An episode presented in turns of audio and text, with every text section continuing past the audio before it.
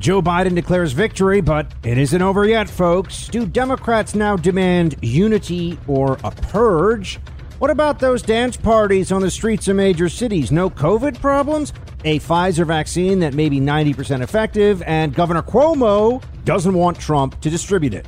This, this is the Buck Sexton Show, where the mission, Your mission is to decode what really matters with actionable intelligence. One small step. Make no mistake. America, great. You're a great American again. The Buck Sexton Show begins Former CIA analyst. former member of the NYPD. He's a great guy. It is Buck Sexton. now. Welcome, everybody, to the Buck Sexton Show. Yes, I know we are now in a country where we're expected, according to the media, according to the Democrat Party, expected to just accept the premature declaration of Joe Biden that he is, in fact, the president of the United States. We're, we're supposed to accept this as, as gospel. And anybody right now who speaks out in favor of just checking to make sure. I have not yet come on this show and said the election was stolen. I have my suspicions about how fraud occurred and how, therefore, it is possible that there were certainly a state or two or more that were stolen, but I do not know, so I will not say. I cannot prove, so I will not declare. But I want answers. I insist we get answers. And this is where it comes on uh, comes down to all of us asking for process here. There is a process. The courts exist for exactly this this kind of a dispute in an election, whether it was for local dog catcher or president of the United States. In a disputed election, you take it to the courts. That's what happens. That's every bit as much a part of our system as the actual process of voting and counting votes and everything else that we have seen, right? So, Democrats that are trying to shut this down and shout down those that are asking for answers are acting in bad faith, which is entirely unsurprising.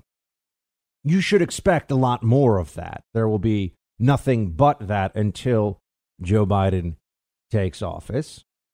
If you even raise the agreed upon irregularities, irregularities that always somehow seem to favor Joe Biden. If you point out those irregularities, you are a conspiracy theorist. But it's reported. I mean, we know about what happened in Michigan where you had software that changed thousands of votes to Joe Biden. That's fact. That's not disputed. And I understand they'll say, well, we fixed that. Okay. Do we know if that happened in dozens of other counties, including in other states that use the same software? Has anyone checked to look into this? Why do states have automatic recounts? Just think about this. If we're really going to speak about our system and the process, why do some states have in place an automatic recount? And it is triggered if the numbers are at a certain threshold. Is that because people are conspiracy theorists? Is that because they're making unfounded allegations of cheating? Or is it because anybody who looks at a highly complex and ever changing, especially this year, thanks to Democrats, election system, both for the voting and the processing of ballots. And anyone who looks at this and is honest recognizes that there are going to be problems. There are going to be problems that are accidental, there are going to be problems that are intentional. There will be irregularities, mess ups, and fraud. That's why in a really close election, you have a recount. It's to account for those things. If you lose by enough, it doesn't really matter. That's the way that we've come to accept election calls. If you are down, you know, by an enormous margin, you'll notice we're not challenging the results in California. We're not challenging the results in New York. We understand that there are states that Trump lost, obviously. But there are states where Trump was winning by a very small amount. And then a day, two, three days later, he was losing by a very small amount. And that demands investigation. Absolutely. What's the problem with that? There is no problem with it other than Democrats want to have victory parties right away. They want to jump right to the part where we all have to just accept their demands And anybody who has any questions about the legitimacy of this Biden win is a bad person who doesn't believe in math and science and whatever else they're going to say. Elections, you're undermining our democracy.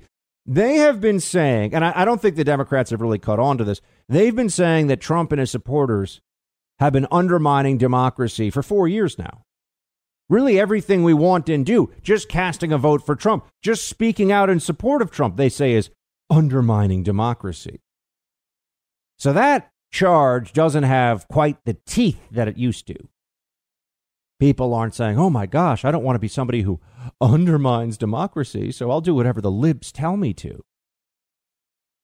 There are real legal challenges underway. Do I think it is likely at this point that they will be willing to flip? Now, that's a different thing than do I think there was fraud? Yes. Do I know how much? No, I don't. Do I think that courts will be willing in different states and, you know, depending on what the specifics of the allegation may be. Do I think the courts would be willing to overturn this election? That's a question we all have to really think about. Do you, do you believe that a federal judge, let's say in Pennsylvania, or a federal judge in Arizona, any federal judge, is going to be willing to take the heat of flipping that state? You could say, well, Buck, they'll kick it up to the Supreme Court. Well, that all depends on how the, cha- how the challenges go through the system. Do you really think they'll be willing to do that? I'm not confident about that. And so at this stage, I say we must fight. Of course, we fight.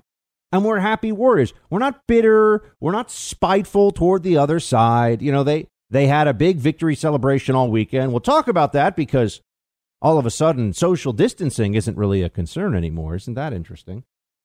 But they had a huge victory weekend. And for the first time in a long time, I saw New York City happy. And that was, I will tell you that it was a nice change from the misery and despair, largely driven by stupid Democrat policies and a media invested in an apocalyptic narrative of constant COVID panic. But we were relieved of that burden psychologically for a couple of days in the city. Uh, but I'm, I'm happy to see people, my fellow Americans, I'm happy to see that they were joyous for a little bit, even if they were premature in their celebrations and if they were making a mockery of the very COVID rules that they scream at all the rest of us. A lot of people walking around without masks on. A lot of people, not everybody, of course, a lot of people were not social distancing. I think social distancing and, math, uh, and masks uh, outside are largely unnecessary and often absurd. But that's always my position. They're the ones that change depending on what the pol- uh, political needs of the moment may be. And so here we are, friends. We make a decision. We fight on. What other choices there? We're going to cave? No, we owe it to ourselves. In fact, we owe it to our democracy if we're going to start speaking in these grandiose terms. We owe it to our system to make sure that people of good faith and goodwill who approach these issues with honesty, that those people can look, look at their uh, fellow Americans who voted for Joe Biden and say, okay, it looks like you actually did win this one. Now let's get to the business of preventing Biden and the crazy left wing Democrats who are going to be controlling him from ruining the country. But I, am willing to get to that point. I'm not a dead ender. I'm not sitting here and saying it's not possible that Donald Trump lost. It looks shaky to me the way that this happened, but it's a reality that I take into account. And we should remember that that's something the other side has already shown us they are not willing to do. They lied about the 2016 election in calculated and vicious fashion. I mean, they were willing to not just use the fabrication of Russia collusion against the Trump administration to undermine it and to try and stifle and, and in every way it could slow the agenda. But also, they weaponized it legally. I mean, they used it as the basis for a criminal investigation. They were trying to prosecute people around a total fabrication. And it was all driven by their hatred of Donald Trump and their rejection of the will as expressed by the American people in 2016. So we already know who they are. We already know what the Democrat mentality is around all of this. We also know that there were no riots this weekend from Trump supporters. No businesses burned to the ground. Morons at the Washington Post, the New York Times, other places, they were coming after me this weekend. Well, look at this person here or that person there who said something mean or, you know, whatever. Whatever it may be. Oh, okay. I didn't say there's no such thing as a Trump supporter who steps out of line. I said that the Trump movement and the overwhelming 99.9% of Trump supporters are peaceful, law abiding, and accept where we are right now in this process. And that Democrats would not do that. The barricades, the, the wooden uh, barriers around businesses here in New York City, they've started to come down. Why? Because Democrats aren't going to riot. We all know. We all know that's what that's all about. That's what they were preparing for. They weren't worried about Trump supporters. And what does that say? You know, whenever you have a moment where you think, gosh, it'd be so much easier, and it would, I'm not going to lie to you, especially if you live in a city, so much easier. Biden, Harris, yeah, and all the celebrities, and the celebrities will like your tweets, and the fancy rich people in the Democrat Party will say, yeah, you're one of us. It, it's so it's so seductive to just join this mob of the Democrat Party that thinks that all you have to do to be a good person is be a part of it. Yeah, man. Then you're then you're one of the good people. I turn. I say to you, just remember that that same political party is responsible for rioting and looting and mayhem across the country that continues to this day. Just over the weekend, I think it was out in, in Portland, but who even knows? They were going out and uh, and demanding people, BLM protesters, demanding solidarity from people eating dinner and that's threatening. When a mob demands you, you pay political obedience to them and you're just trying to live your life, that's, a, that's threatening. That's not okay. Those are all Democrats doing that. These are all leftists and activists who are making these demands, who are inflicting themselves upon other people. So at least we should take some credit for that. We should have a moment where we get to say, when it comes to issues of being an adult and respecting the process as it is and understanding that this isn't about going scorched earth and burning down the country if we can't have control of it. That's not our approach. Uh, we are better than the other side when it comes to that. So just remember that. They, they hate it when you'll say that because they know that it's true. Not a single business owner, not a single person walking down the street peaceably across the country has any fear of a Trump mob coming after them. It's not true in the other direction. It's not true about Democrats, BLM supporters, Antifa, and we all know it. What does that tell you? But just remember as these legal challenges begin to make their way through this process that they are completely legitimate to ask these questions, to pose these challenges in the right forum, in the right way, and we continue to fight. This is not over yet. You're in the Freedom Hut. This is the Buck Sexton Show podcast.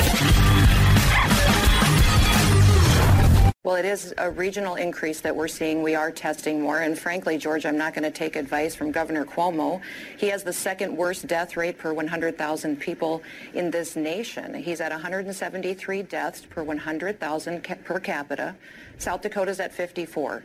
Uh, I appreciated that President Trump gave us the flexibility to do the right thing in our state and we'll continue to do that. He let me do my job. Uh, but the other thing that I think is going on here, George, is that this is all premature. This is a premature conversation because we have not finished counting votes. There are states that have not been called. And back in 2000, Al Gore was given his day in court. We should give President Trump his day in court, let the process unfold. Because, George, we live in a republic. We are a government that gets its power from the consent of the governed. That is the people. They give their consent on election day. Election day needs to be fair, honest, and transparent. And we need to be sure that we had an honest election before we decide who gets to be in the White House. Kristi Noem is spot on here. I also think she should be talked about more as the part of the future, really, of the Republican Party. Just exceptional. I'm a I'm a Kristi Noem fan. As much as I'm a fan of anybody in politics, I always try to keep a little bit of a distance from politicians in general. But she's she's pretty darn good. And what she's saying here, she handles two critical points. and we'll get to the Cuomo issue later, and and this this uh, new era of the fight against COVID. Some big news today that I will get to as well about vaccines and uh, what we can expect now as a country going forward. But Al Gore did get his day in court. We should not be cowed. We should not submit to the demands of the Democrats right now, which is that we just move on. We just quit. You know, do you do you want to see what really happened here, or do you want to listen to Brian Stelter, who's like, really? He, excuse me, uh, we need to be real journalists here. CNN has a lot of real journalists, and uh, you know, election denialism. Uh, uh, play ten. I do think at the same time, we should all recognize that there is election denialism going on. There are crazy conspiracy theories out there being read by millions of people. Tens of millions of people are seeing this stuff on Fox News about voter fraud. And it is real. And election denialism is real. And it has to be called out, although I understand why the Biden campaign is trying to move past it. Yeah, move past it being the operative part of all this. Of course, the Biden campaign wants to move past it. Let's just, as a, as a thought experiment, what do you think happens in this country if we and, and, I'm telling you right now, I want to be very clear. We don't have this yet, and I don't know if we will. But even if we get one absolutely clear case of election fraud, one straight up, they were, meaning Democrats in one of these pivotal areas were cheating. It was intentional. We got them red handed. They were caught. And let's say it involved uh, a few thousand votes. Okay. Which would not necessarily, although it could change some of these states, but wouldn't necessarily be the margin of, of victory or defeat. But if we find one, trust me when I tell you right now, the Democrats, they won't even blink and they'll say just one, just one bad apple.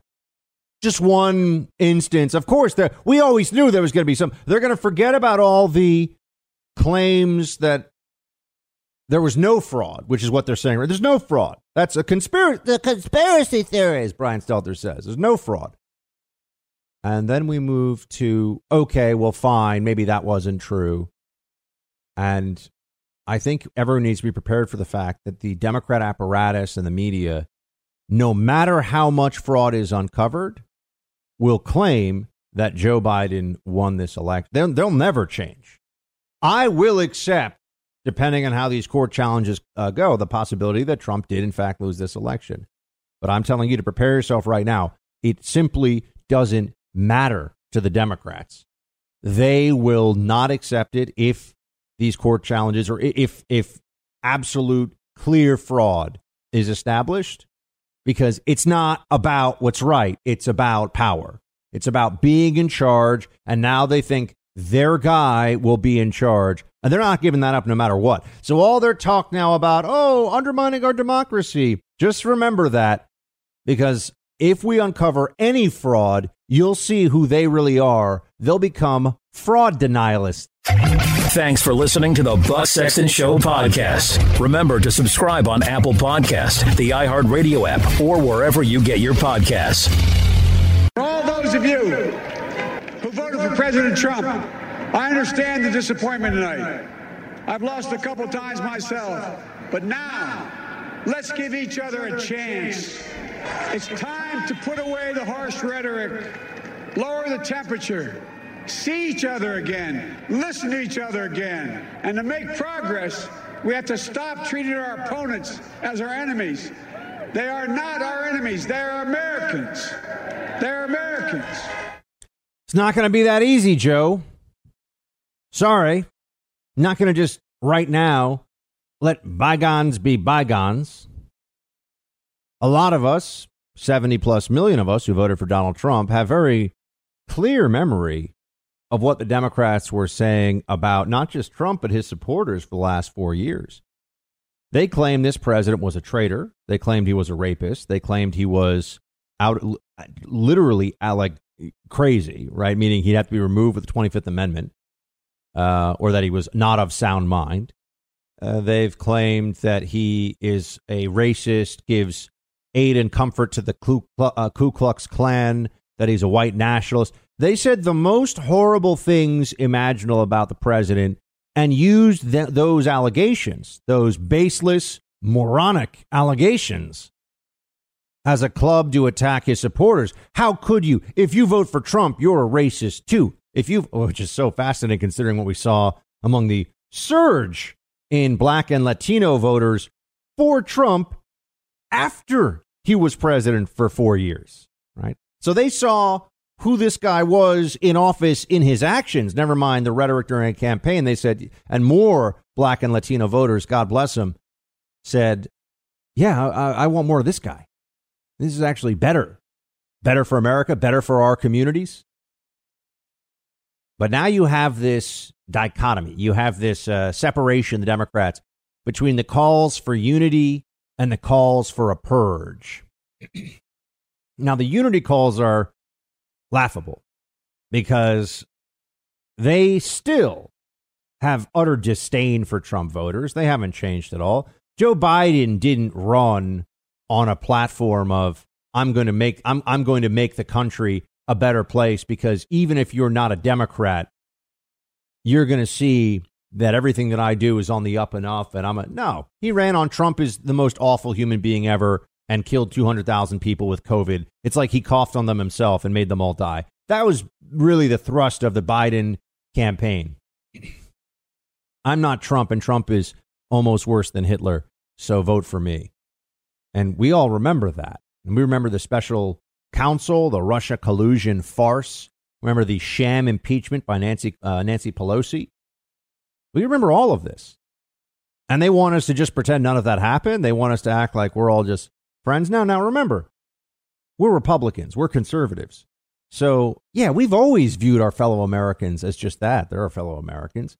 We're not we're not going out there threatening anybody. We're not uh, you know burning down buildings or rioting in neighborhoods and attacking cops and making all kinds of crazy demands. Not not gathering with all my media allies, outnumbering the other side 10 to 1 as the Democrats do to us and demanding they be deplatformed. And, no, we don't do those things. But that doesn't mean that we're going to forget. These calls for unity are going to fade very quickly when we see that the Democrat Party of today has no interest whatsoever in reaching out to the other side on, on anything. It's the Democrats want what they want on all of this. They want they want amnesty. Trust me, they're going to go for that. That's going to be the first thing they really try to get done. Uh, you know, the Biden campaign has already said they're assuming, of course, that he's won, and they they've already said what his early executive actions will be. Uh, he's going to repeal the so-called Muslim travel ban, which is not even in, in, any way an accurate description now. It included North Korea and Venezuela, and, but anyway, they're, they're going to re- repeal that. Fine, whatever. You know, they better hope. They better hope that that one doesn't come back to uh, bite them. Who knows? But they're going to repeal that. Uh, they're going to get rid of the Mexico City rule. So they're going to make sure that taxpayer dollars are going for abortion. That's like a really big thing for Democrats right away. Uh, and they're going to sue nuns. You know, under you know they want to get that mandate going again under Obamacare, so everybody has to pay for all kinds of uh, all kinds of drugs, including those that violate their sincerely held religious beliefs. And it's just going to be a a years long effort if Biden does in fact end up as the president, which I'm still saying is an if. Uh, it'll be a years long effort to rub Trump supporters' faces in it. And here's the problem, folks: we're not going away. There's a belief among Democrats that anything was justified to stop Trump anything was justified to prevent him from having his mark on the country. And that, that was really the central belief of the media throughout the Trump presidency. And that's what we saw with not only Russia, count, Russia special counsel nonsense and, and impeachment and everything else they did against Trump, but also with the attacks on Brett Kavanaugh. Uh, whatever the tactics were that they had that they felt were most effective, they would use them. It didn't matter what it did to the country. It didn't matter how underhanded it all was. And we remember that. This is the part that I'm not sure they really counted on. And they have radicalized conservatives, not in the sense that we're radicals who are going to break laws and act like act like savages, but we have been radicalized in that we understand the nature of the political environment we're in, this political battle. We lose, or they'll make us do stuff that's just wrong. They'll make us do stuff that's unconstitutional, that violates moral, ethical precepts. Uh, they'll do things that are contradictory, that exceed their constitutional mandate. So we win, or that happens. And that's where we are. This old notion that if only Republicans just keep feeding the alligator, it'll we can wait until it eats us last. I think that's gone away. Although there is an effort underway right now to try to bring it back. You're seeing that. We'll talk about Mitt Romney and the other Rhino Squad later. Um, but so the the efforts at unity aren't really efforts. It's just a self congratulatory demand okay, forget about all that stuff we did to you, conservatives. Forget about all the stuff we said about Trump and said about Trump supporters. Now we're saying we're going to be nice, so so you have to do what we say. No, I say no. Uh, I do not uh, concede. In many ways, uh, I, I will. I will not allow this gaslighting to go without response. And then there are the people that are demanding a purge. And this is this is fascinating uh, because while we're hearing for uh, hearing some Democrats with this unity push, you have other prominent voices out there, including people like AOC, other voices out there that are saying there must be accountability for those who supported Trump. So, so which is it? Are we all friends now, and we're going to move together as Amer- move together forward into the future as Americans, or whatever other you know, boilerplate nonsense the Biden campaign spewing right now? Or are we expected to have uh, punishments doled out for people that supported the duly elected president of the United States for four years? I'm, I'm just wondering which one it's actually going to be. I, I think we, we should have a right to know. And the problem the Democrats have is they, they can't decide. They can't decide because they have their own lunatics. And there are there are turncoat fake Republicans out there who are also looking to settle scores, which is not exactly a great idea when you're calling for unity, is it? You're in the Freedom Hut. This is the Buck Sexton Show podcast.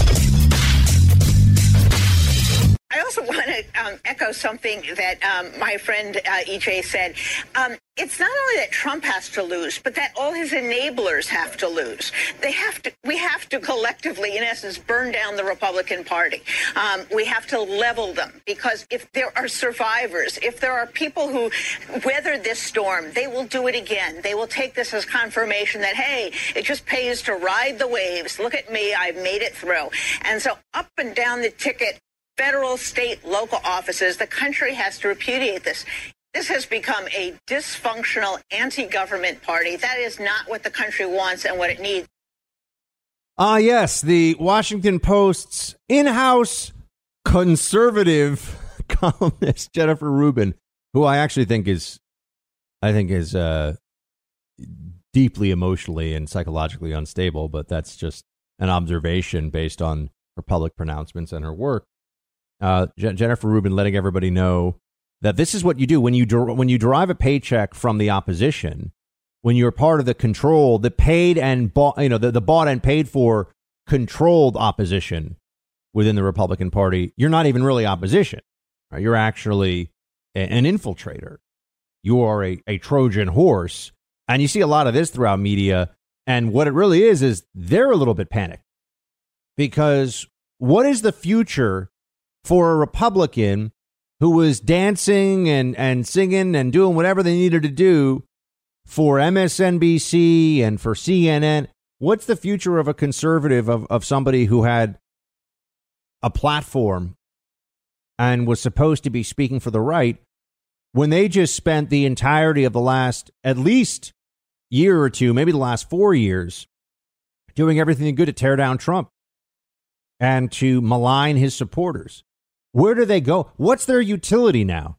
Because I got to tell you, the uh, maybe the game just continues to be what it is for people like Rubin on MSNBC, where all they do is trash They're Republicans who advocate for nothing but Democrat policies, and now it'll be under a Democrat administration, and all they do is trash Republicans. I mean, the, the intellectual and ethical just grotesqueness of this is really beyond words, but people are sad and kind of pathetic. Uh, especially, I mean, anybody that would repudiate what they've stood for for decades of their adult lives just because professionally it makes a little more sense to them. It's a little bit easier. And they still want to get invited to those fancy Georgetown cocktail parties, which are real, by the way. That's a real thing. I know. Believe it or not, I snuck into one or two myself. They exist where the fancy journos all gather. And, you know, they all pat each other on the back and make sure that they're talking to each other's book agents and everything else. This is a this is a whole industry, friends. It's a whole business unto itself. But I'm not only talking about those in the media, also the Republicans who were intentionally, deeply unhelpful in this last election cycle. And I think you would have to work very hard to come up with a name more prominent than, uh, or, or somebody who was more obviously this is true about than Mitt Romney. Uh, here he is, play 19. Uh, I'm not going to talk about my vote. That's in the rearview mirror. I'm going to talk now about uh, how I can work with the new president. Uh, I, I, know he's on the other side of the aisle, but I want to make sure that we conservatives keep on fighting to make sure that we don't have a Green New Deal. We don't re- get rid of uh, gas and coal and, and oil. Uh, that we don't have a Medicare for all plan put in place, that we don't raise taxes on American enterprise, that would kill the economy. So, uh, look, I, I, uh, I, congratulate him, but I'm not going to uh, put aside conservative principles. We're going to fight for the things that we believe in. Mitt Romney is now the guy who, after watching all of his buddies get absolutely pummeled in a bar fight, once the cops have arrived and it's all over, he's he's yelling, "Hold me back! Hold me back!" from you know thirty feet away around the police cordon. Yeah, thanks, Mitt. Those of us who are conservatives now, yeah, sure. You're really gonna do. You're really gonna do a lot. Really gonna do a lot for the country.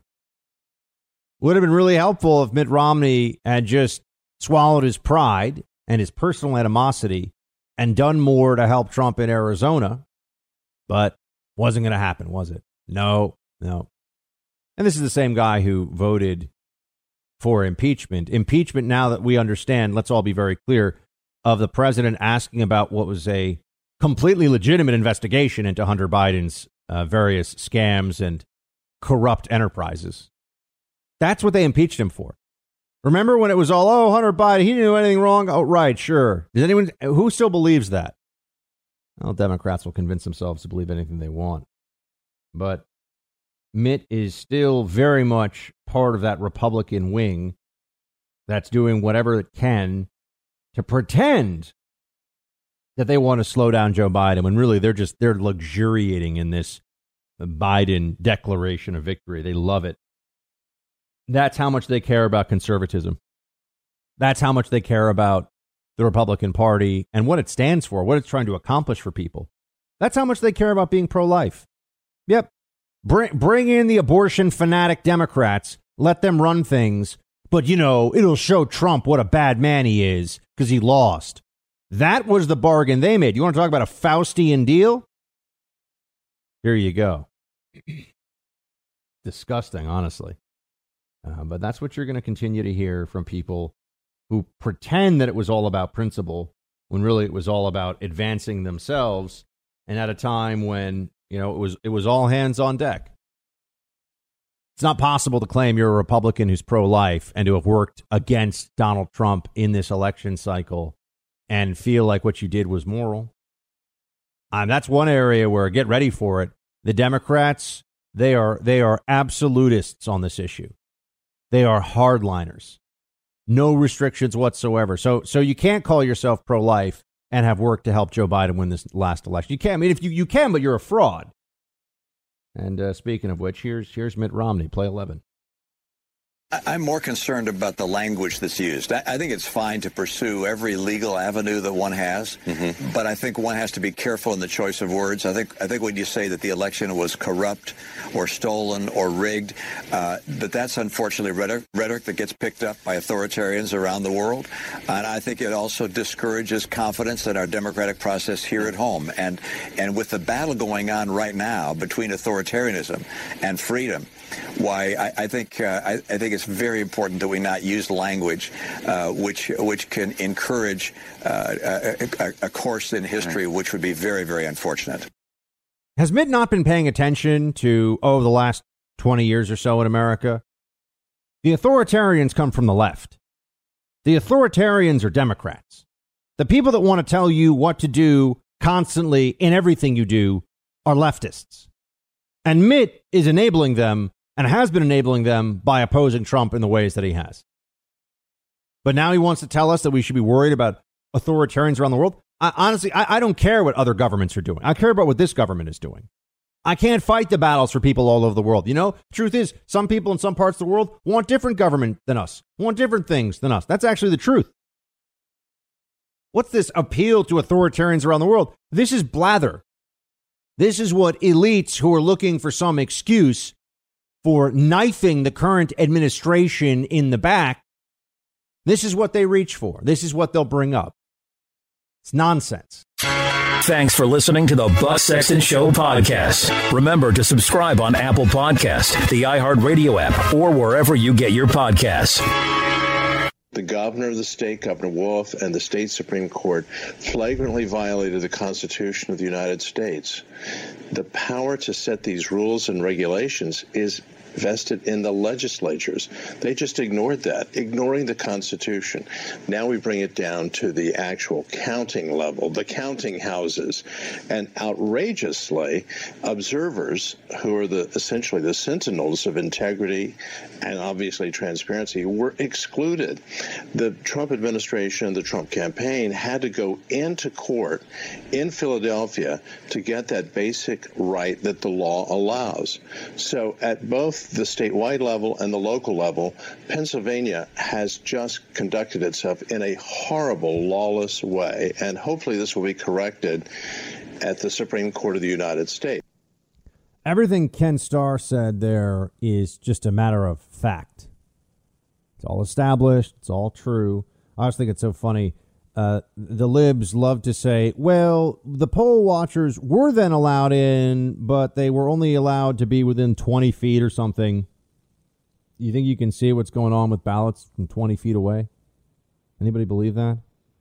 What, we're so worried about COVID? Not according to the block parties I saw in New York. Not according to the uh, celebrations all across the country over the weekend, all of a sudden, COVID much less much less a worry. We'll talk about that.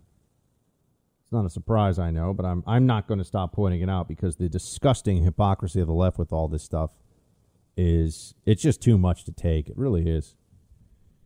But Pennsylvania did something that is uh, contrary to law. Shouldn't that matter? Shouldn't we get an answer about this?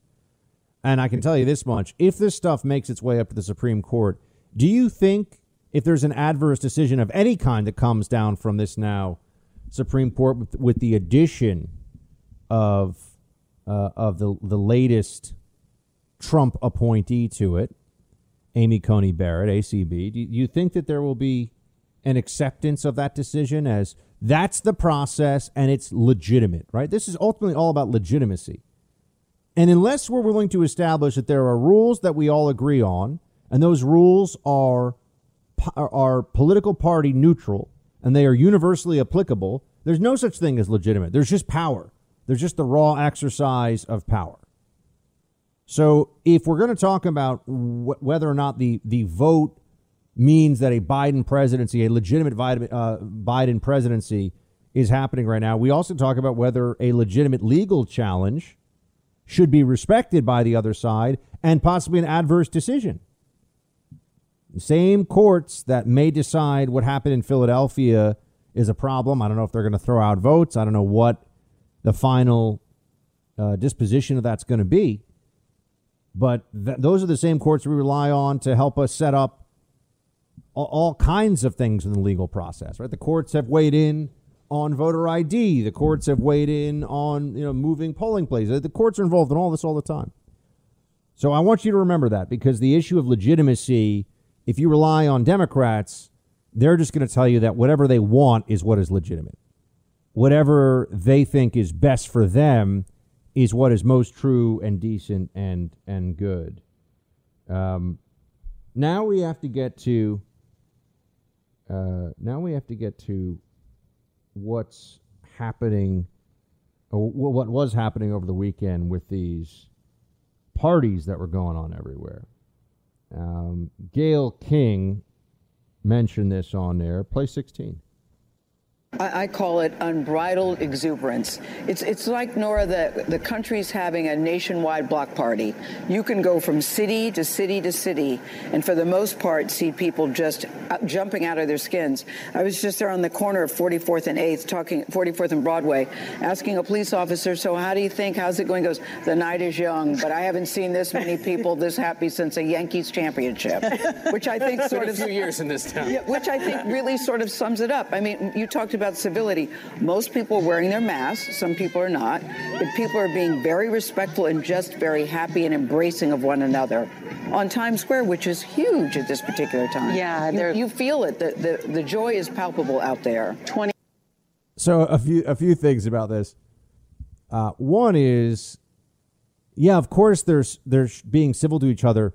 They're all Democrats. They're all on the same team. Although there was some BLM Biden voter or Biden supporter friction over the weekend in one place, but yeah, they're all on the same team.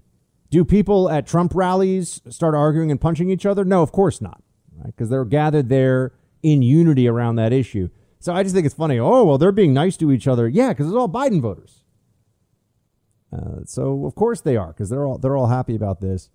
But I'm sorry, it's it's increasingly impossible for me to hear with without wanting to scream uh, four letter words that I can't say on the radio. I- i- it's impossible to look at this stuff and just see the difference that with the that the media treats, say, a Trump rally from a massive gathering of Democrats right outside the White House. And they say, "Oh, Buck, it's spontaneous." No, it's not. It's organized by people online. Let's stop this. Oh, it's all just spontaneous. All the protests, all the riots, it's all spontaneous. That that's just another way of saying no one can be held accountable for this. It just happened, man. It just sort of happened. Fake Tapper, perhaps best known recently for tweeting out a photo of himself with a mask alone in his office, mask on, of course, saying, This is what adults do. No, it's what people who are uh, paranoid and obsessed with virtue signaling. I mean, that's really, Tapper isn't actually as worried about the virus as he is about people on the left and the Democrats loving one of the last fake journos to still claim the uh, the you know just telling the truth, speaking of power mantle. Give me a break.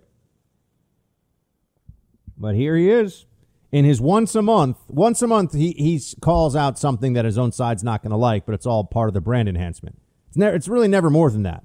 It's like once a month. He's like, well, maybe I don't like this thing that a Democrat did because there's a little bit of hypocrisy, and it's always blaring hypocrisy. It's always something that's so obvious, and then a lot of a, lot of uh, you know moderate Republican types, the media go, oh yay, look, he's saying a nice thing about. That's the whole game, don't they see it? That it's not. Just not very clever. Um, but here he is, fake Tapper, calling it out. He's he's seeing what we're all seeing with these celebrations in the street. Play seven. I know, uh, at least based on what we saw on screen, a lot of these people were wearing masks, but not all of them were. And CDC guidelines say either, e- even if you're wearing a mask, you should avoid crowds. New coronavirus cases are soaring. We've just had some of the worst days for new infections of the entire pandemic. Is it incumbent upon President elect Biden to make it clear to his supporters that crowds are a bad idea during this pandemic, even if people are wearing masks and he understands that they want to celebrate, but they shouldn't be filling the streets like that? the answer is, of course, they're not going to say that. They're going to wait maybe until they've had their fill of parties for a couple of, for like a week or two, and then they'll put out some statement. Hey, everybody, we take the we believe the science, we take it seriously. So, well, now that you've had your fun for a couple of weeks and you don't really care about having street parties anymore or block parties, uh, you know, don't do that. That's what'll happen, right? I mean, look, I, I always, you know what they're going to do. You know how they're going to play the game. But it was so noticeable. And here in New York, uh, where I am, all day Saturday, it was just cars honking everywhere. It was a, a stunningly beautiful day. It was over, it was like 70 degrees in New York City, which in November is, is rare. Absolutely gorgeous day. And, uh, you know, they're, they're doing this very festive atmosphere out there on the streets. And yeah, people are wearing masks uh, mostly, although I saw more people without masks than I have in a very long time. But they're gathering in huge crowds in places, and you know you're you're not allowed to have your kids in school still in a lot of cities. You're not allowed to go and sit in a restaurant normally. I had to fill out. So while all the Biden folks are running around in in big crowds on the street and they're cheering and they're shouting and they're having this great time, I sit down to have a coffee uh, with my girlfriend, and inside and we have to fill out test and trace information. How the how the hell is that going to be useful for anything? I mean, we we are just we are just getting drawn deeper and deeper into the tyranny of these morons every day, and it's going to get worse now too. You're going to have two things go on. It's going to be moving in opposite directions, which is it's a cognitive dissonance, but Democrats excel at cognitive dissonance on the one hand, they're going to be trying to tell you that everything's going to be getting better because of Biden, but there's also going to be this not yet. We got to double down. We got to triple down. We got to, you know, more masks, more of all this stuff. And they're going to be saying, but don't worry, Biden's got it. But oh, we got to get more severe, more severe. And so he'll be both the savior and the uh, the taskmaster for us on on COVID. So he's going to make things more strict while at the same time telling us that everything is getting better but we need to have all these more extreme measures because that's how he's going to fix it.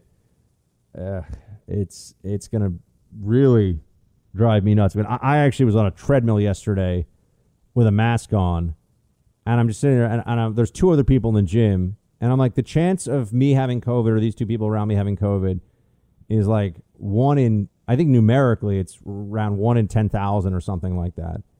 And I have to sit here and I can't breathe normally because idiots all across the country who have been who have been fed this nonsense about how oh the mask is, is such great protection. You have healthy people. You have millions and millions. You have tens of millions of entirely healthy people walking around constantly now with masks on. Uncomfortable, not able to breathe normally.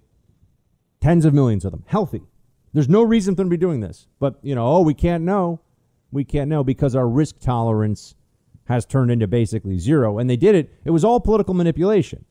Right? And, and now we've gotten used to doing what we're told to do, even when it makes no sense. And they're going to continue to use that for their own benefit. There are people who like control, they like to control others.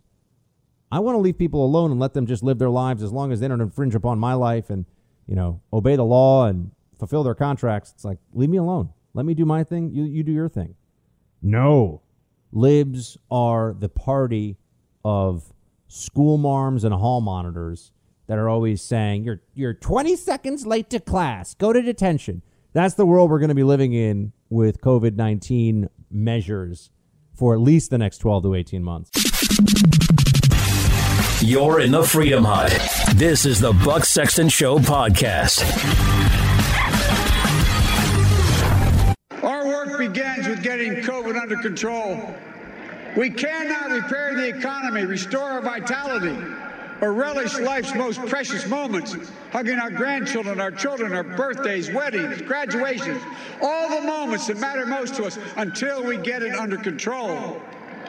On Monday, I will name a group of leading scientists and experts as transition advisors to help take the Biden Harris COVID plan and convert it into an action blueprint that will start on January the 20th, 2021.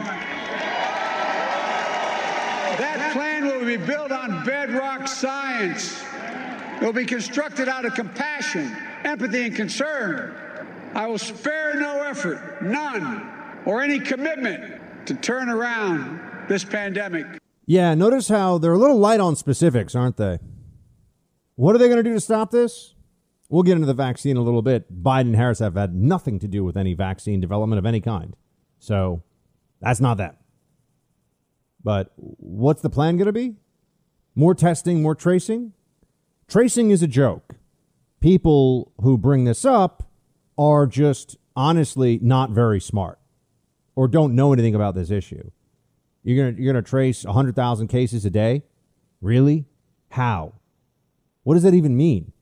And then I always want to say, well, hold on. If you only test, uh, if you only trace cases where somebody was indoors for 15 minutes or more with somebody with a positive case, uh, does that mean that we can all stop wearing masks for the 15 second walk from our table in a restaurant to the bathroom like morons? Can, can we do that? No? Bedrock science, sure. What's the bedrock science? Masks all of a sudden work. You know when they decided masks work too? The influenza pandemic of 1918. You know what it did to stop that? Nothing. But okay, sure. That's all it's going to be. More mask harassment, selective mask harassment, by the way, and also uh, social distancing. This was considered by the scientific community, and I'm not going to let this go because I've read the studies and I know this was considered something we would never do we, we were not going to lock down society over a pandemic. It's counterproductive. It's too it's too destructive, and it doesn't work. You know, but oh no, you know they'll they'll tell us, oh, but the death toll would have been so much higher. And look, I'm going to say I think that this was a this was a mistake for the Trump administration to always say, oh, we would have had two million die. I understand the politics behind this, but the media won this narrative where, oh, if only Trump had done more then we could have gotten the death rate even lower. What were they going to do? What were they going to do? It Doesn't make doesn't make any sense. Uh, but the test and trace stuff, you know what they are going to do? They're going to create a massive, a massive health bureaucracy in addition to the one we already have for for pandemics. This is going to be the the big push. You know, we already have the CDC, we have the NIH, we have. We, I mean, I can't even begin to get into all the different health agencies. We've got state and local health agencies. and so much money spent on this stuff every year, and they're going to create a an additional. You know, this is the Democrat answer to everything: hire more bureaucrats, make more meetings and regulations, and then and then say that you've solved the problem. And then when you haven't in a few years, say, hold on a second, we got an idea: hire more bureaucrats, make more meetings, create more regulations.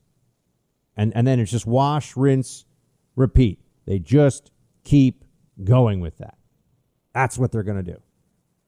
So, got to tell you, it, it really just drives me drives me insane.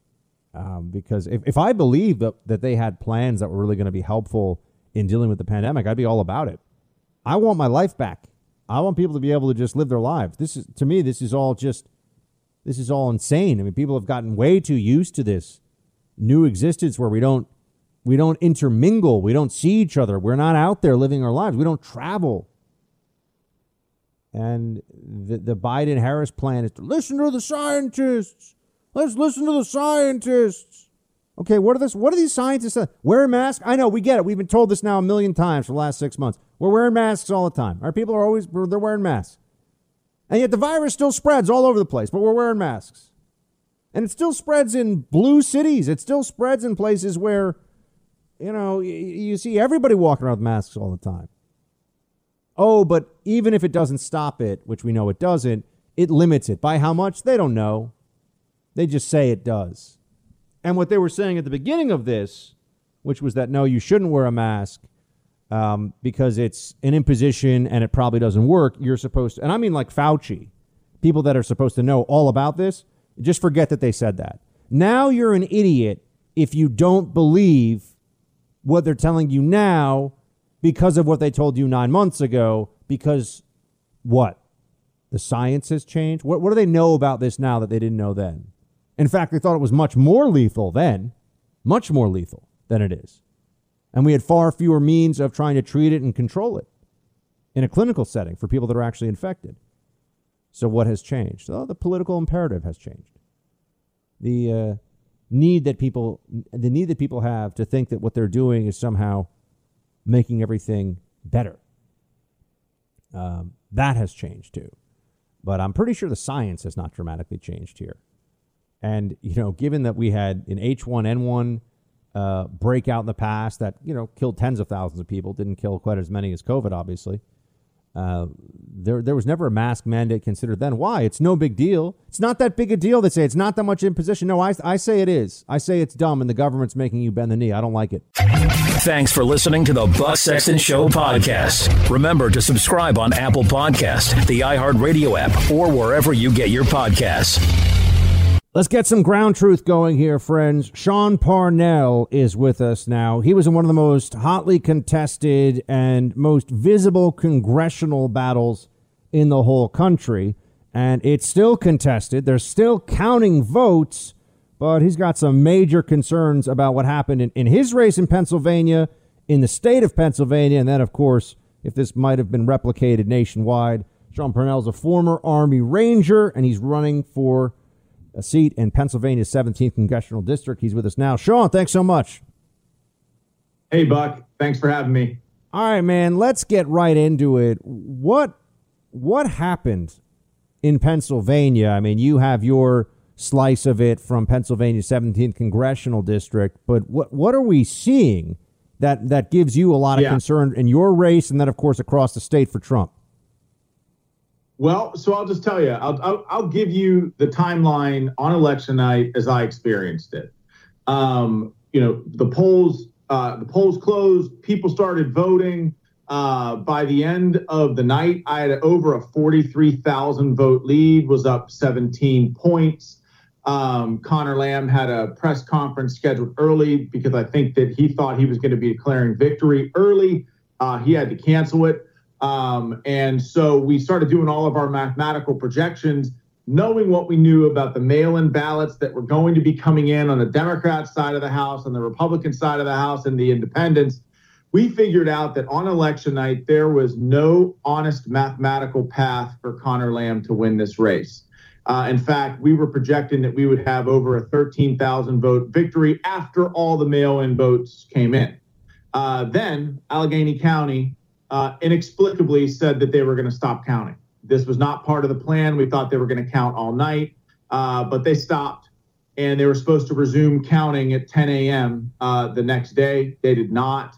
In fact, the ranking member of the Board of Elections, a Lamb surrogate, surrogate uh, and Democrat, an entrenched Democrat, um, started doing a media blitz. Instead of counting the votes, he's doing a media blitz saying, when all the votes are counted, we're confident that Congressman Lamb, Lamb will have a two percentage point lead. And I'm thinking, well, that's kind of a, a brazen thing to say for your boy who's down by over 43,000 votes.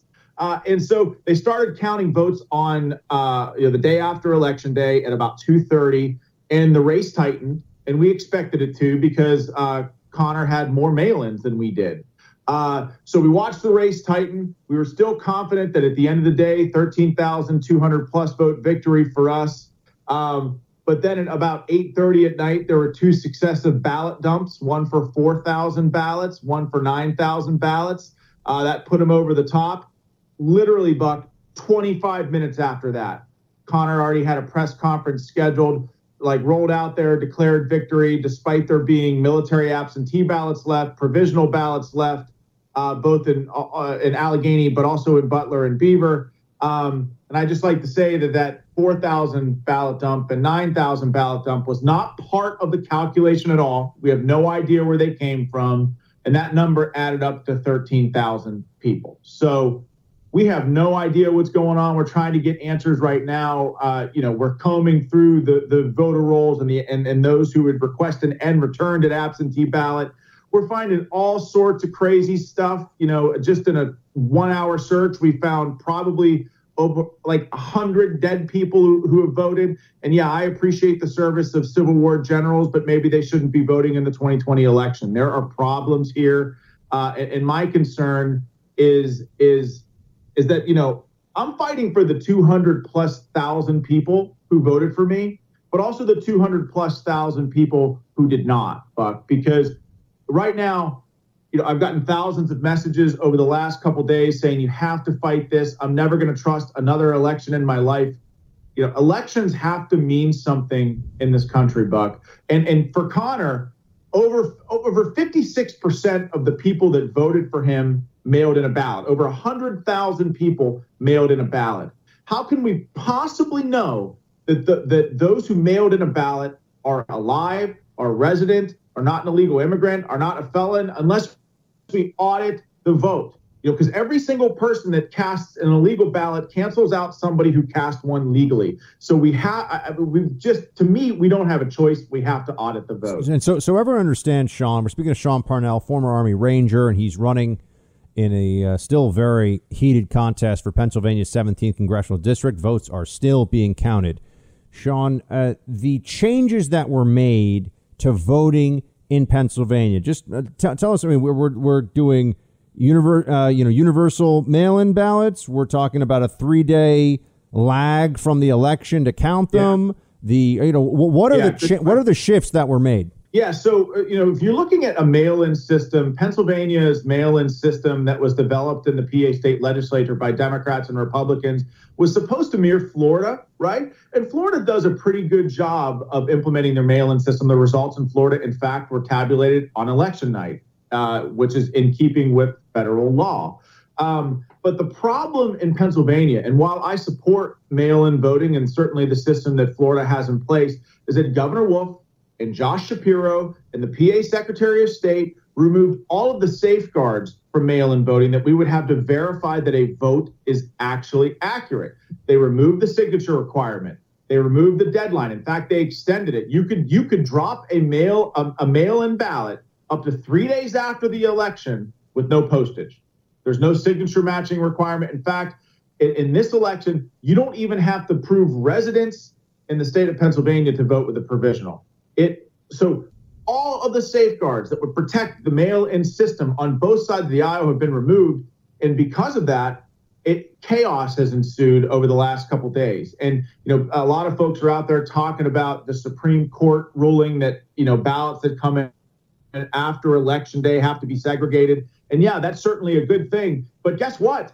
Ballots that were delivered after election day because of the governor's ruling don't have to have postage. So how can you tell? Sean, what are the irregularities? I, I won't say fraud yet, but the irregularities. And for example, you said dead people voted.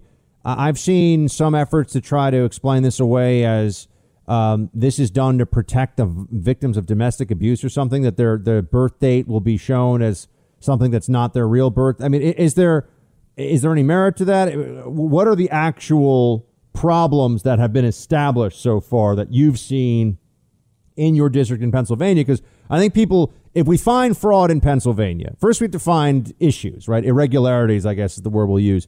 If we find actual clear fraud in Pennsylvania, that enormously opens up the playing field for people to look and, and feel like they actually have a, a little bit of a, of leeway now, a wind at their back to look for fraud in Michigan, in Arizona, in these states that were so, so tight and just seem fishy. So, what can you tell us that you've seen so far that's off about the way these ballots were counted or sent in? Well, well, I mean, dead people for voting for one. I mean, that, but, that's yeah, a big right. deal. But is there um, any? Do they have any? Because that seems like it's you know as clear as can be. Do they have some ex- explanation for that? As in, is it a glitch in the computer system? Right? I mean, is you know, is are there real? I'm just Yeah, wondering. I get it. Yeah, yeah. We're we're we're looking into that. We have seen some irregularities in nursing home facilities, several in Beaver County. All of Beaver County is in PA 17. Uh, we're we're looking in. We've got the sheriff in Beaver County looking into irregularities there, where you know something like 70% of the nursing home patients in that facility both requested and returned a ballot on the same day. Uh, there were 19,000 mail-in ballots in, in Beaver County that were submitted. Uh, it looks like Buck. Now this is staggering. 100% of them went straight party ticket. Now the reason why that's significant is because in Beaver County, I won Beaver County by like 75-25 on election day. Democrats in Beaver County were coming out in droves for me on election day. Now we're supposed to believe that 19,000 mail-in ballots in Beaver County uh, all went straight party ticket. Now, of course, probably some of them would be party loyalists. Those that would be inclined to mail in a ballot might vote straight party, but all of them, I mean, that's certainly that's certainly unbelievable. Uh, um, but you're looking at you know, so saying in Allegheny County, certainly those two ballot dumps that went almost exclusively for Lamb that weren't a part of our initial projections is something that I would say is anomaly, uh, an anomaly. But also think about this: the Secretary of State's website, you know, as we were watching on election night, was updating ballot information right before the county was, right? That process should be reversed. Um, so look, this is the first time that we've ever implemented a, a, a mail-in or early vote or no excuse absentee voting here in Pennsylvania. Um, I feel like we should make be, be making sure uh, that, that these votes are audited and actually coming from real people just to make sure. Because if we, I mean, honestly, Buck, if we don't, 70 million people in this country are never going to trust an election again. Are we able to do that? Is the auditing process, you think, strong enough for, let's just focus in again on Pennsylvania, where you think we can at least get some answers? Yeah, well, I mean, look, my race is a razor thin margin, right? I mean, what, what's going to be relatively simple, and we're doing this now, is is checking, as we already talked about, you know, for for people that have passed away, but also people that are non-residents, um, also people that maybe have, have a felony uh, or or uh, a, a potential illegal immigrant. None of those people should be voting, and if that number, the total number of that of, of that group of people exceeds the margin, which is this case in this case is razor thin I think that brings into question the integrity of the entire election, even if we we don't know or we won't be able to tell uh, who voted for who, right? But if that number exceeds the margin, then how can anybody trust the results, right? So um, these are the things that we're looking at now, and of course, you know, the auditing process it, it does it does cost money, and of course, you know, we we we've started an election defense fund for that reason uh, just to make sure that that we're defending free and fair election and that every legal vote counts. And if you go to my website, seanforcongress.co, uh, you can contribute and, and help us do that. Uh, but yeah, Buck, we're, we're trying to do it. We're trying to defend the election because, again, Republican, Democrat, Independent doesn't really matter to me. Uh, I want to make sure people have trust and confidence in our in our system, right, moving forward. And and, and right now, half the people, I mean, seriously, 200 plus thousand people voted for me. They don't. Sean, uh, before we let you go, you're a Pennsylvania guy. I know that this wasn't your district, your area.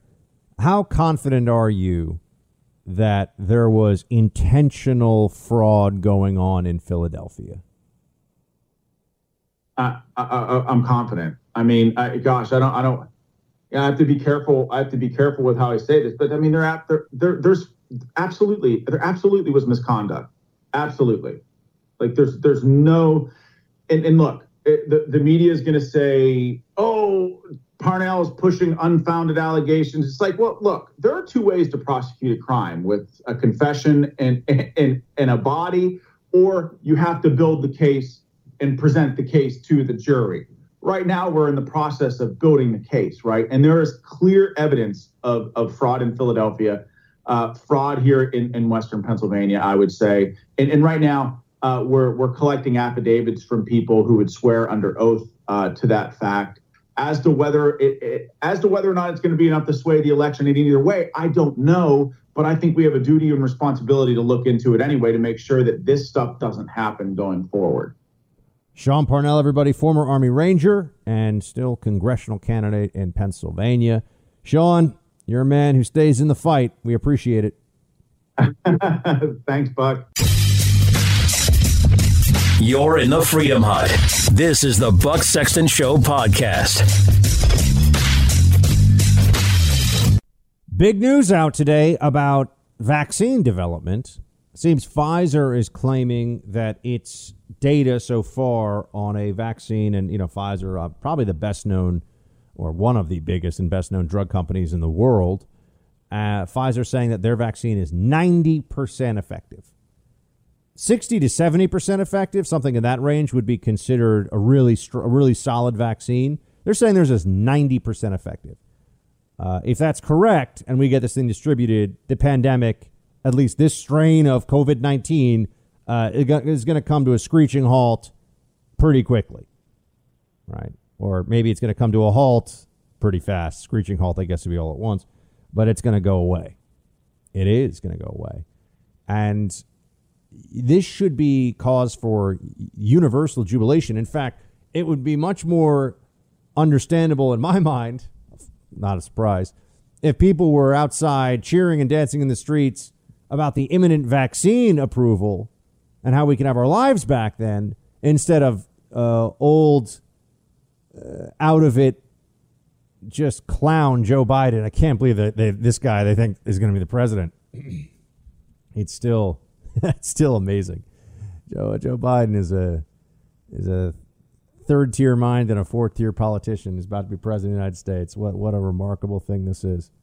Got it done where Hillary couldn't. At least that's what they're saying. I know we're it's not over yet, but you know what I mean. Uh Anyway, the vaccine should be cause for universal celebration. Uh, but he, here's what I'm going to tell you right now. This becomes the narrative. And you're not going to want to hear this, but you need to hear this.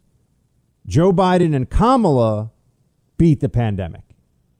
They're going to be in office. This is the narrative. I'm not saying this is going to happen, but if they're in office and if if they take office as they're currently planning to, there will be distribution of a vaccine that is part of Operation Warp Speed. One there's several vaccines, any one of them, part of Operation Warp Speed, and they will uh, they will claim that it's because of how great Kamala and Joe Biden are that the vaccine is out there, and and now you're, and you're going to start to see deaths go down dramatically. I mean, once you get this stuff out to seniors, I mean, if you just get COVID vaccines to every nursing home in the country, for example, and, and everyone over 65 with a, a comorbidity or a, a comorbid health issue, you're going to see the death rate just start getting chopped. I mean, the day to day deaths from this are going to start getting chopped down, which is fantastic. Look, it's great. I just want us to not have COVID anymore. It's not. It's not political for me. I just don't want COVID anymore. I want this gone. I want us to have normal life back, and I want as many lives saved as possible between now and when we can finally stop thinking about this stupid China virus. It's ruined the world for for a year. Um, but the Democrats are going to take full full credit for this if Biden takes, I, I, you guys understand? I don't. I think that Biden. Eh, there's still a fight here, and it's not a done deal. But I'm going to be talking about this sometimes. Like, well, right now the expectation is Biden is going to be taking, taking the presidency. Uh, if if they're in that position, you're going to see Joe Biden talking about how it, it'll be like he was in a lab coat in the basement the whole time developing the vaccine himself. Just get ready for it. Thanks for listening to the Buck Sexton Show podcast. Remember to subscribe on Apple Podcast, the iHeartRadio app, or wherever you get your podcasts. We've all known that COVID was going to be used as a political weapon. That that much has been clear. And it was. I think if anything, the Biden campaign has COVID to thank for even being at this point where they think that they've already won this thing. With, without a pandemic, Trump has done such a good job in office that I think it's uh, very unlikely any Democrat candidate would have even had a shot. But you know the the situation is what it is. This is how it all came down. But the good news is it's going to end soon. The good news is we're going to see that COVID 19 is not in our future forever. We're going to figure this out and it's I think going to happen in a matter of, of just months here. We're going to see the results, and it's not just going to be theoretical because of this vaccine. Now, Pfizer saying they've got a 90%, and there are other vaccines based along similar, you know, this is where there's actual science. I mean, the people doing vaccine research, and they know stuff that the public doesn't know. I think it's so funny. Say, listen to the experts. They say, what? Do I hear the experts tell me to wash my hands or cover my mouth or whatever? I already know that. Thanks. But when you're talking about Pfizer's vaccine research team, these guys are doing some pretty incredible stuff, guys and gals, of course. Uh, this is a an enormous achievement, assuming that it continues on this path, that we'd have a vaccine in less than a year at 90% uh, effectiveness. That's really important. Here's what the governor of New York, just to take one guy, is saying about this at this point. Play three. It's good news, bad news, George. The good news is uh, the Pfizer tests look good and we'll have a vaccine shortly. The bad news is uh, that it's about two months before Joe Biden takes over. And that means this administration is going to be implementing a vaccine plan. The vaccine plan is very important, and it's probably the most ambitious undertaking, undertaking since uh, COVID began. Uh, just to put it in focus, uh, we did 120 million COVID tests in this nation over seven months scrambling, doing everything we can. We now have to do 330 million vaccinations, maybe twice. Uh, my state does more testing than any state in the United States. We did 12 million tests. We have to do 20 million vaccines. Uh, and the Trump administration is rolling out the vaccination plan, and I believe it's flawed. I believe it, it learns nothing from the past. They're basically going to have the private providers do it, and that's going to leave out all sorts of communities that were left out the first time uh, when COVID ravaged them. he can't even give credit to the outgoing, possibly, Trump administration. Can't even give them credit for the this period of time where we're finding out who the next president's going to be for the incredible achievement of getting, you know, helping to get a vaccine. Now, look, Pfizer, it's the scientists in the private sector, mind you. It's not the CDC that found the vaccine. It's not the NIH that's got a cure. It's private sector. I think that's worth noting. But the government stepped in and said that they would essentially financially guarantee any company that went forward and and created vaccine if they did not get approval, they wouldn't be on the hook for uh, whatever it is, you know, a billion dollars or I don't I have no idea what the un, you know, what the inventory cost would be of that. But they created vaccine as they went so that there was already a stockpile of it instead of waiting to see if it's approved and then start creating a stockpile, which is going to save months and months and therefore save lives. Thousands of lives minimum will be saved by this. But Cuomo won't even give them won't even give them a a moment of recognition here. In fact, he takes it in the opposite direction and says that it's a bad thing that Trump is going to be rolling this out because of the focus on the private sector. I mean, what are these areas where no one has access to a pharmacy? Is is this really the new the new claim? And and no one who wants the vaccine is going to be able to get to it. Does he he thinks the government's going to do a better job? Cuomo is a case study in how horrifically incompetent and and ridiculously just dumb government can be when it comes to dealing with a serious problem. Cuomo's the guy who has the the worst per capita outcome. I think maybe maybe New Jersey is technically worse per capita, but in many ways, I mean, New York is the prime example. It is the epitome of poor government action that led to thousands and thousands of additional deaths from COVID. And the nursing home order will go down in history despite Cuomo's efforts to rewrite history the nursing home order will be viewed as uh, the, the single dumbest, most reckless, most lethal, and incompetent decision made during the entire pandemic. Dwarfs anything else that we've seen from it from anyone else in all this. And yet you notice that the Democrats keep going to this guy. I mean, ABC News, George Stephanopoulos, they keep going to these guys like Cuomo as the exemplars. They are the people to be held up as heroes for how well they did in dealing with this disease. And, and I'm just here to remind you that's crazy. Cuomo's leadership on COVID is a case study in failure. But now he's supposed to be held up as some kind of a some kind of a hero. He's going to be held up as a guy that that knew how to get it all done. It's it's absurd. And and just the fact that he's already saying that the Trump team somehow they helped get the vaccine to a place in in record time. And also, I'm not, I'm going to note we're just hearing now about the 90% plus effective vaccine.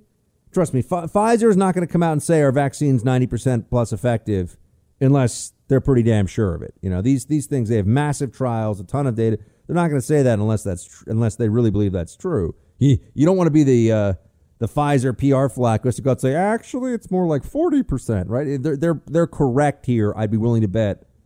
And yet, the federal government's role in helping bring this to this point is ignored, and they're going to say that Trump doesn't know how to get this part of it done. Who do you trust to run logistics more? Trump, who's been involved in business and had deadlines and and private sector competition to deal with, or Cuomo, who's the governor because his dad was a Cuomo who was the governor. Who, who do you think is smarter? Who do you think is better at this stuff? Um, but no, Cuomo's out there saying not only does does he view it as a bad thing that Trump and his team are in charge going to this phase, but that he wants to stop distribution of this before it does damage. Play four. And that's what happened the first time with COVID. Why do we have such a disparity in the infection rate and the mortality rate in COVID? Because some communities uh, don't have the same access to health care.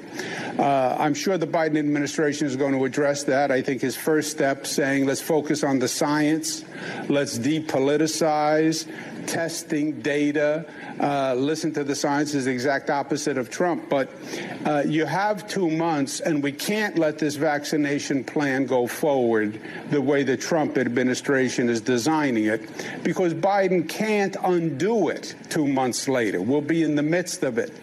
Uh, and I'm going, I've been talking to governors across the nation about that. Uh, how can we shape the Trump administration vaccine plan to fix it? Or stop it uh, before it does damage.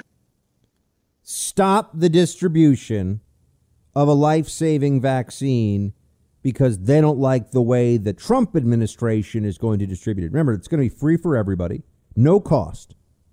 It's going to be in it's going to be in drugstores all over the country. They've already prepared. They, they've gotten it to this point. And here you have the governor of New York saying not only does he want to do this in, in his state, you live in a state with a uh, a Democrat governor, friends, wherever you are, you know, guess what? You're going to be affected by this too, because they're all going to have this whole oh, we have to. You know what this is really about? They want Trump and Kamala. I'm sorry, they want Biden and Kamala to be the ones who distribute the vaccine. They want them to get the credit.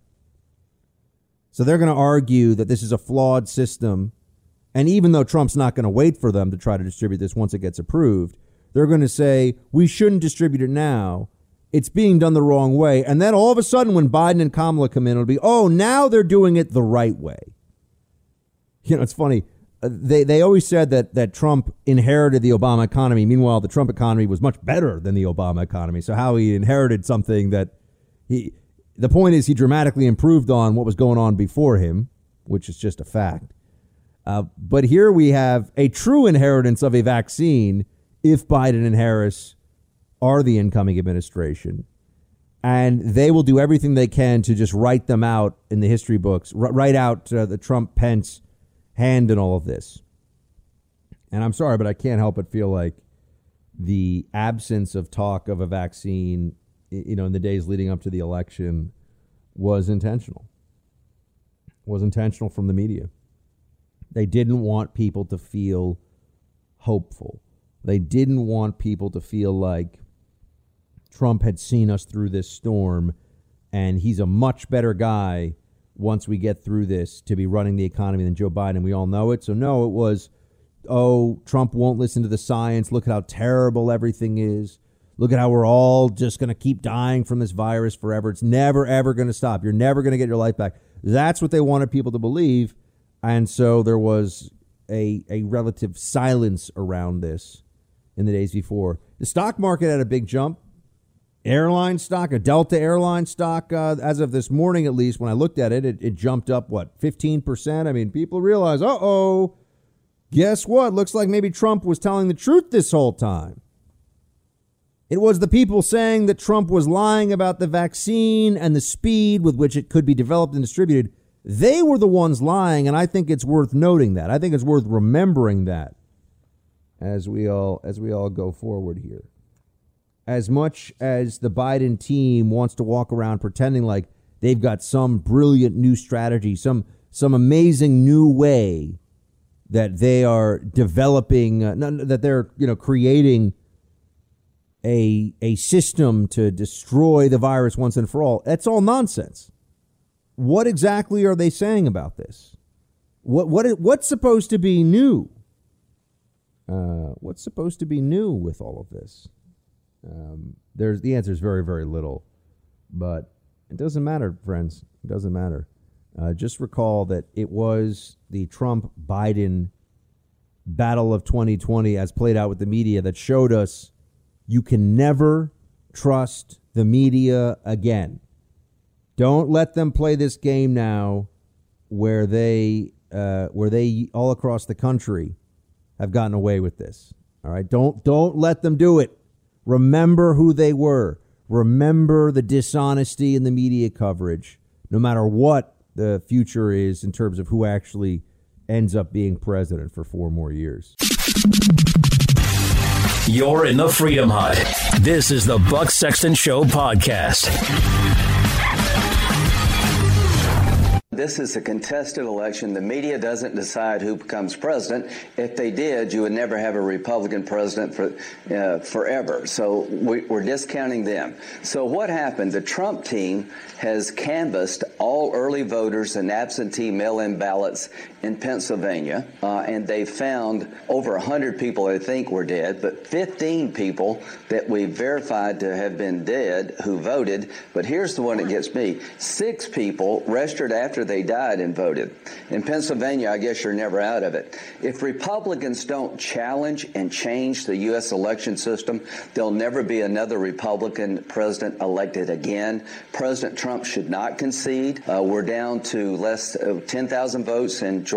He's going to win North Carolina. We've gone from 93,000 votes to less than 20,000 votes in Arizona, where more, more votes to be counted. There are allegations of system failure, fraud. John James, do not concede. These computers in Michigan do not pass the smell test. Keep fighting for every legal and live vote. Lindsey Graham is absolutely correct. I meant to play this for you at the, at the top of the show, actually, so I'm glad I, I got it in or near near the beginning of the show. Uh, what Lindsey Graham is saying here is absolutely true. There are irregularities, there are problems with this vote. We know there are problems, so let's see how many problems. Let's see how deep it runs. Let's see if we can fix it. And this is about even more than than Trump. If they can pull this off and there are there's no transparency, there's no consequences for any possible fraud, and they can continue to leave future elections up for this kind of fraud. Uh, you're going to have a huge challenge ever winning another national election because Democrats were able to were able to pull it off this time. Guess what? The next time is going to be the same thing. Run the exact same playbook. So I, I do think it is it is essential. It is essential that we continue to see this thing through. And I think it's so funny that, that the left is already claiming that they know the outcome of all these legal challenges when how can they know? Have they already done the audits? Have they already no, of course they just don't want it to happen because they're going to have to go with a very there's going to be a very challenging uh, a very challenging switch they're going to have to pull off where they say there's no fraud and then give it time they're going to say well there wasn't that much fraud.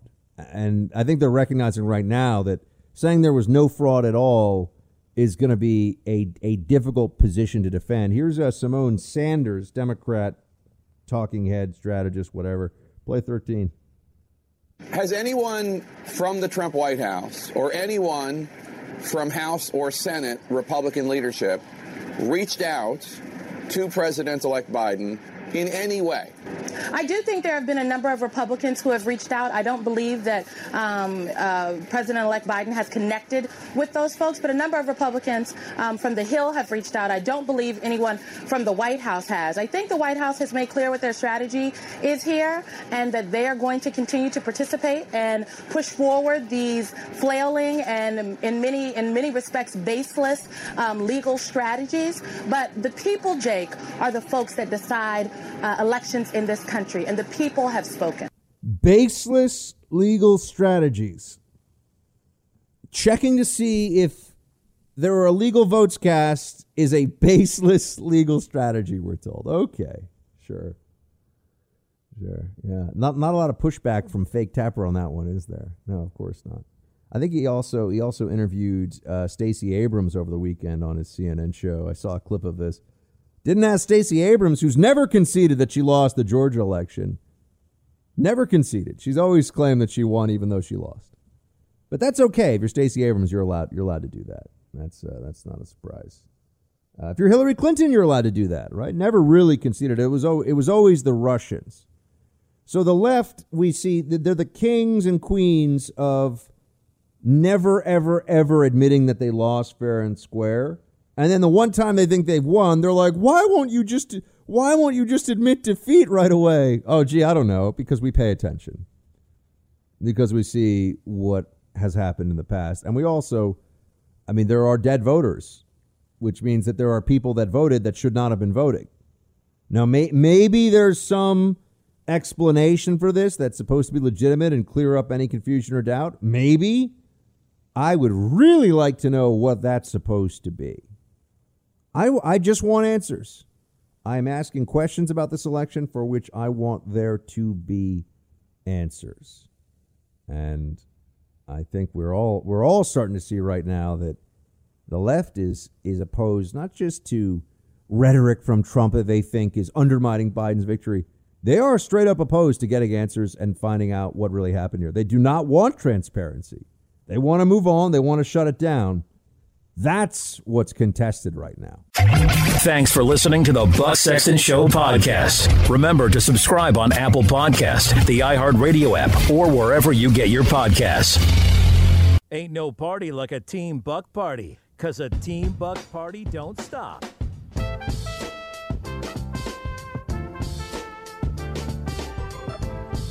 Yeah, we got Buck turned up to 11.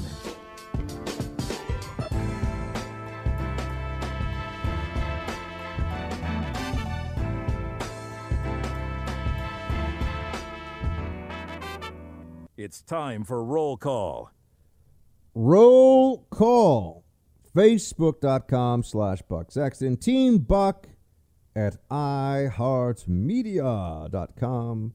Uh, so please do join for all of that goodness. Um, and uh, just send us your thoughts. Very, very easy to do. We always appreciate it. And uh, all righty, let's get to it. Um, Producer Mark, how was your weekend? Pretty good. I attended a friend's giving. Those are always nice. fun. Did you see there was there's already this circulating out there of most popular Thanksgiving side by state, and uh, New York and the whole northeastern sort of New York, New Jersey area is stuffing because we are a civilized people who appreciate the deliciousness of stuffing. And yes, I will tell you there's gluten free stuffing that tastes every bit as good as the real thing. Now, does your family just make gluten free stuffing or is there two separate stuffings? We do two separate. We do two separate because uh, my sister loves the, the, she wants the real deal, the original. But my brother is gluten free too, so there's two of us. So we do the gluten free. But but I bring this up one, I want to know producer Mark's favorite side, but also very interesting how many states, including Texas, green bean casserole really? was the favorite Thanksgiving side, which I mean green bean's good, it's healthy. Is green bean casserole like exciting to eat? I never I always think of green beans as a thing that you, you put on the plate so you feel like you're getting veggies. Yeah, I mean, you can make really good green beans, uh, but it's not something I'm going to go to Thanksgiving dinner looking forward to. That's for sure. Total respect for the South on this one. States like North Carolina, South Carolina, Georgia their favorite Thanksgiving side is mac and cheese, which respect. Mac and cheese is amazing. So mac and cheese stuffing. The West Coast comes in with mashed potatoes, which I also think is uh, is completely acceptable. I love mashed mashed potatoes and gravy is amazing. So you know, people, most Americans get Thanksgiving. They understand. Maine showed up with green salad, which I just don't. I think that must be a, that must be a computer glitch. I, I'm not believing that. Yeah. W- what what defines that too? Yeah, Just a salad, basically. Salad with Thanksgiving. Does any does anyone eat salad at Thanksgiving? What are we communists? Yeah, it's that's absurd. I mean, sure, maybe you want to start the meal with a salad, fine, but to call it your favorite side.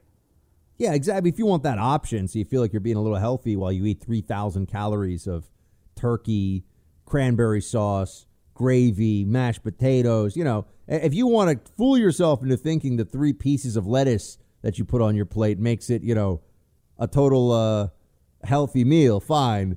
But yeah, no, your favorite side, I, I thought that was very, very strange indeed. Yeah, it's mac and cheese, mashed potatoes, stuffing. The thing about the thing that I don't understand is why is stuffing really only a Thanksgiving side? It doesn't. You don't see it otherwise. Stuffing is delicious. Yeah, and you most people don't make it where you actually stuff the turkey. So I Yeah, guess that was it like a side in the plate, beginning. yeah. But now you can you can make it any time. I don't get it either. Yeah. So what? What's what's your favorite side?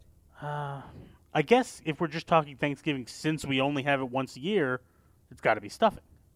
Yeah, although they did have, I think Florida had sweet potato casserole, which I also like very much.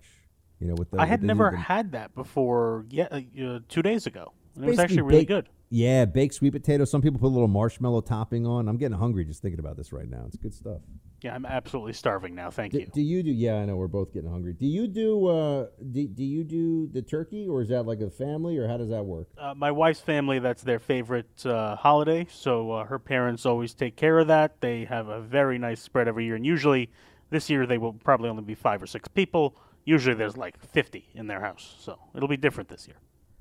Oh yeah, wow! Check it out. Cool. All right. Well, we'll talk more about Thanksgiving as it gets closer. Only a few weeks away, though, folks. Gonna be gonna be here pretty soon. Where'd that come from? Um, well, you said you had Friendsgiving. No, no, I mean, like, where'd that come from? Like, how is it almost Thanksgiving? That's what I meant. Oh, oh, it feels yeah, like we yeah. snapped our finger fingers No, I know. went I- from I- March to November.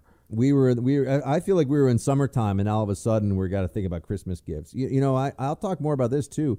My fam, I know you you do Hanukkah, but in my family for adults now now that I have a little nephew, as soon as you know, we're gonna get him, the kids get presents. I mean, I'm not a Grinch, but uh, I'm I'm a big believer in for adults Christmas gifts. You know, a lot of pressure, a lot, a lot of I don't know. I, I'm, we, we we all decided we we went no gifts for the uh, among adults, and that our gift to each other is taking time off and spending time together. And that might sound a little corny. Way better, way better. We go to church together as a family. We spend time together. That's what we do. Instead of like getting the fifth sweater in a row for my dad and having to be like, "Wow, a sweater." No gifts at all? Really? Yeah, we don't do That's gifts. I know. I know. It's not very capitalist of us, but for some business, look, I'm not. I think gifts for employees and for friends and to show appreciation to people. I think that's great. I mean, I I do gifts for anybody who works in, in the building where I live, the staff. You know, I ho- I hook them up with gifts. So I'm not against gifts for Christmas, but for your immediate family, Everybody but producer Mark that Buck knows gets a gift. I mean, what's it's Hanukkah? Do you do? Oh, I guess you do gifts for Hanukkah too. Hmm. Yeah. Okay. We'll Mhm. take we'll take care of that this year. You'll see. You're gonna be. Do I- you I get gotta the ask Snow Miss- Princess gifts? Um, Or will you? Well, she's always she's she's a constant gift. Uh, no, I mean she, we, we we probably will do that. Yeah, that's a good point. Actually, I got to get her. I feel like uh, fine if you want to say no family gifts because you know. yeah, no, significant other. You gotta you gotta you gotta get get your gifts. You significant gotta other get gifts. Yeah. Yeah, yeah, yeah. That's true. All righty, let's get into it. Christopher writes in, Buck, you're killing me. The Beach was a terrible movie. I don't know which is worse, Leonardo's performance in Romeo and Juliet or The Beach. Otherwise, great show. Regarding the beautiful state, uh, regards rather from the beautiful state of Utah, home of Senator Mike Lee. Uh, Chris, I didn't say The Beach was a good movie. I think I said it was pretty entertaining for what it is. And the beginning, I, I, it goes. I'll tell you this: the first hour of that movie is very watchable. It's very escapist, uh, you know, and then it and then it goes off a cliff. There's no question about it. But it's pretty good for what it is. I did not see the Romeo and Juliet that you're talking about, which was like the MTV remake Romeo and Juliet with uh, Claire Danes, whose acting career has always been a total mystery to me. Like I don't understand how this person has been in anything, but she's you know she was in Homeland now and she's in all this stuff. I, I don't get it at all. I don't I don't understand the appeal. I'm just saying.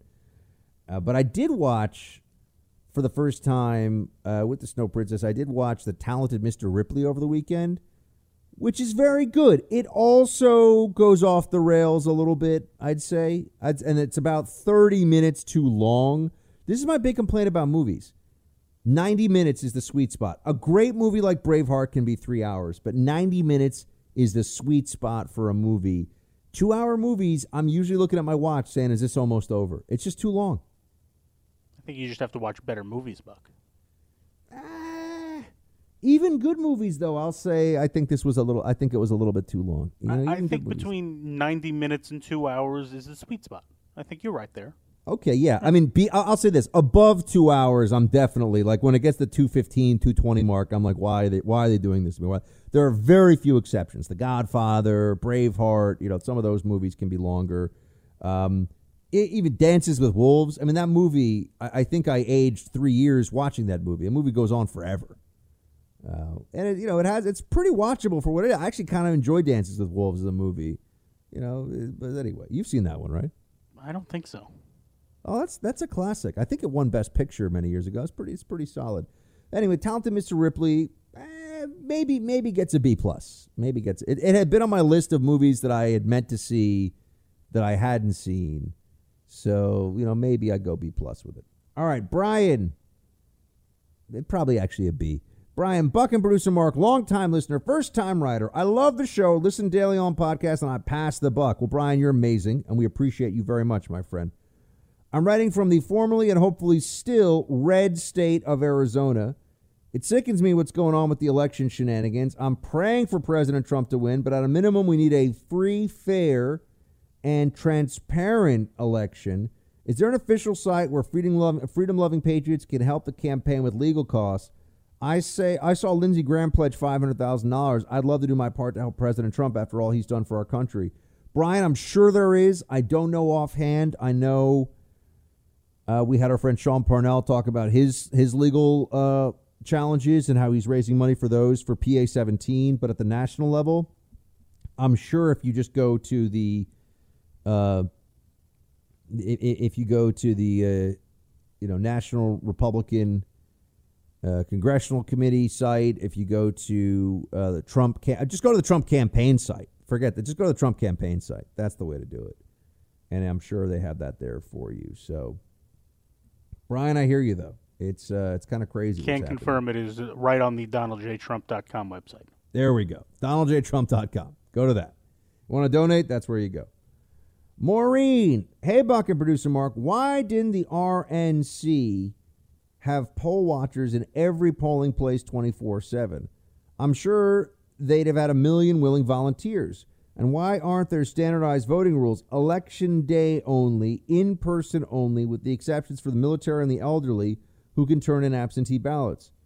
No votes sooner than five days before, no votes allowed after 7 p.m. on election day, period. That offsets unprovable cheating. My question if Biden steals this from the people, shouldn't we on the right go after with everything we've got on Hunter, on Joe's criminal behavior, on anything and everything, and treat him as badly as Trump has been treated and hound him? I'm crushed and disgusted. Very sad. Love you guys. Trump 2024. Uh, Maureen, you asked so many good questions. Uh, you ask about, um, for example, the standardization of these different election rules and guidelines, and, and, and I would I would agree with you that that would be uh, a good idea. That we should have that.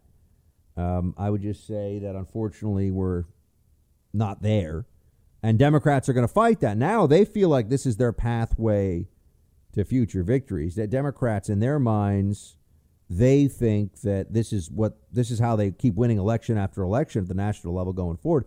And they're going to also try to replicate this at the smaller scale in the midterms and congressional seats. So don't don't think this is going away. It's going to be a big fight, and, and their position is going to be what it always has been, which is Democrats oppose any common sense, you could say, very, I think that's a good way of putting it, common sense voter integrity measures. They, they oppose them. They do not want them to happen. You know, whether it's voter ID, whether, you know, anything. They always want to make it easier for votes that should not count to be counted. And look, I think it's this. They always assume that we just want to suppress voters. That's always their thing. Everything we do is to suppress voters. Uh, well, everything they do is to make it easier for voters to cheat. so that's our that's our response to that. They're always trying to make it so that we can't find out if there's cheating. Uh, they make it easier for people to cheat, and that's how Democrats think they're going to keep winning elections unless we stop them. You're in the Freedom Hut. This is the Buck Sexton Show podcast. More roll call to close things out today. Jay writes, Hey, Buck and Bruce and Mark, love everything you guys do. Got a question. Can it be argued that when the election officials in Georgia, North Carolina, Wisconsin, Michigan, Pennsylvania stopped counting for evening for the evening, that it ended the official counting process and nothing counted after that should be valid? Also, I love the Dracula podcast. Awesome to hear the we- the real story without all the weird crap. Shields high. Well, Jay, thank you so much. Uh, appreciate that. And as for um, as for where we are on getting the uh, no, I don't think you're going to be able to get any vote after the official counting process stopped thrown out. It, this is election laws. Look, it's there, there's a there's a federal component, but there's also the state by state specifics of it. So you really got to get into individual cases. What happened? What state? What's the law say? So I don't think you're going to be able to get that kind of a sweeping declaration that anything that came out after a certain point is going to be not counted. But I, I do think that there are valid challenges underway and that you might see a state or two shift. Um, I, I'm st- I, I, for my part, think that Pennsylvania and Arizona, if we just see this through, are gonna are gonna flip red. I think that can really happen. Cindy, whether Trump wins or not, do you uh, who do you see as picking up the mantle in the Republican Party to run and win in 2024? Is there anyone that can garner the following and enthusiasm that Trump has established? Well, Cindy, it's a great question. And uh, I think, honestly, your guess at this point is as good as mine. There are certainly some names that come to mind. I mean, I don't think Ted Cruz's presidential aspirations are over with. I don't think. Uh, I don't think that Josh Hawley is just uh, content with where he is. I think that he wants to maybe make a run. I think Kristi Noem is great, and I would really like, like to see her uh, maybe have aspirations of even higher office. So, th- you know, that's those are names that come to mind. I know people are going to say Trump's children. Depends on which one, and you know we got to get into the specifics there. Uh, so yeah, I, I think that uh, there's a there's a deep Republican bench, and there are a lot of people that are going to want to get in the mix here. But let's see if it's really going to be Trump. Tw- oh, and Trump himself. I shouldn't forget that. I, I, do believe the president of the United States is a very decent chance that he may decide uh, that he wants to run again if if he doesn't win this challenge. So that's what I would all put. And you know, will will I run, Cindy? You're not asking me that, but uh, I don't know. We see if producer Mark wants to be a campaign manager. I think he likes his gig right now, though. Yeah, I'm cool with where I am. Less Yeah. stress. Yeah, I was gonna say you're campaign manager, dude. We gotta you gotta fly a lot, you gotta travel a lot, raise money, long, long, late, late, late hours. You know. By the time the just- campaign comes around, I'm going to have kids. Probably it's to be Yeah, exactly, exactly, exactly. You know, it's a lot. It's a lot. So I don't think, I don't think that's in our future. Uh, Bill writes, Biden talked about every vote representing a person tonight. With that being true, he understands why it's important to investigate the irregularities and the ensure the validity of his statement. Right? Well, no, Bill. Unfortunately, I mean, you're raising a good point. Unfortunately, what matters to Biden, what matters to Democrats right now, is that they win. And everything else is going to be secondary to that. What they want is victory. They want to win. And whatever they have to do to get to that point is what they what they're going to do. So we'll continue friends in this fight. The fight is not over. And I think in so many ways now more than ever we understand why this is the motto of this show. Shields high.